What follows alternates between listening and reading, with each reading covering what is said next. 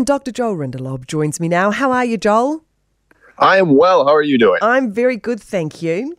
Hey, you got an interesting one this week. You've got a study for us that looks into the carbon emissions from the world's richest people. What did they discover?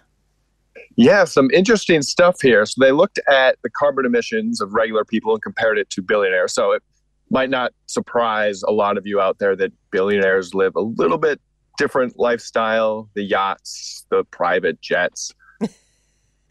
yeah. Just a little different. It's a little different, yeah. A little different routine than most of us. But it turns out the carbon emissions for these billionaires is massive compared to the average person by a factor of 1 million. Okay. Right. So basically, they've discovered that uh, there is a, a, small group of people who are who uh, hold the power for change in their hands. yeah, exactly. They they have the power and the money, but instead, there's 135 of the richest people in the world emit the same amount of the entire country of France.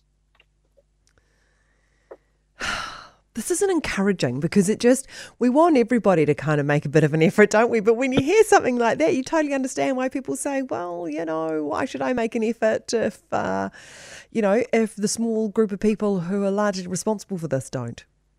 Well here's the thing is that we do have the opportunity to make some changes. And so one of the reasons why these billionaires have such a huge carbon footprint is they are massively invested in the fossil fuel industry, which gets subsidized by, you know, us taxpayers to the tune of five hundred billion dollars per year globally.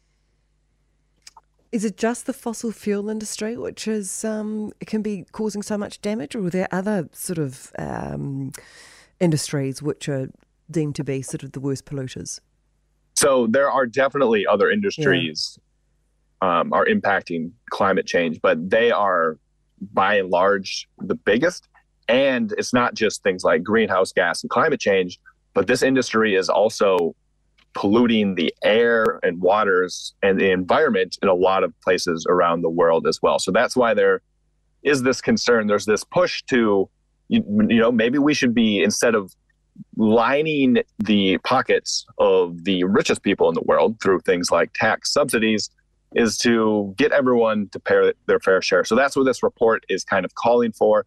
It's saying we need to, I guess, reevaluate some of our strategies because most of us, uh, as the polling data says, agree that climate change is something we want to address. Mm-hmm. But how to do that is where things get a little bit more divisive. Okay, so did they did they come up with any other solutions as to how to hold these billionaires to account, Joel?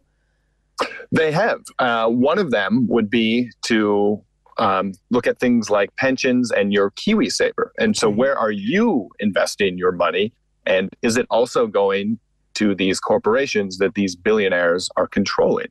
So, that's something that everyone can check on uh, in their KiwiSaver to see where exactly they're investing. Excellent. Hey, thanks, Joel. Really appreciate your time this morning. Nice to catch up with you.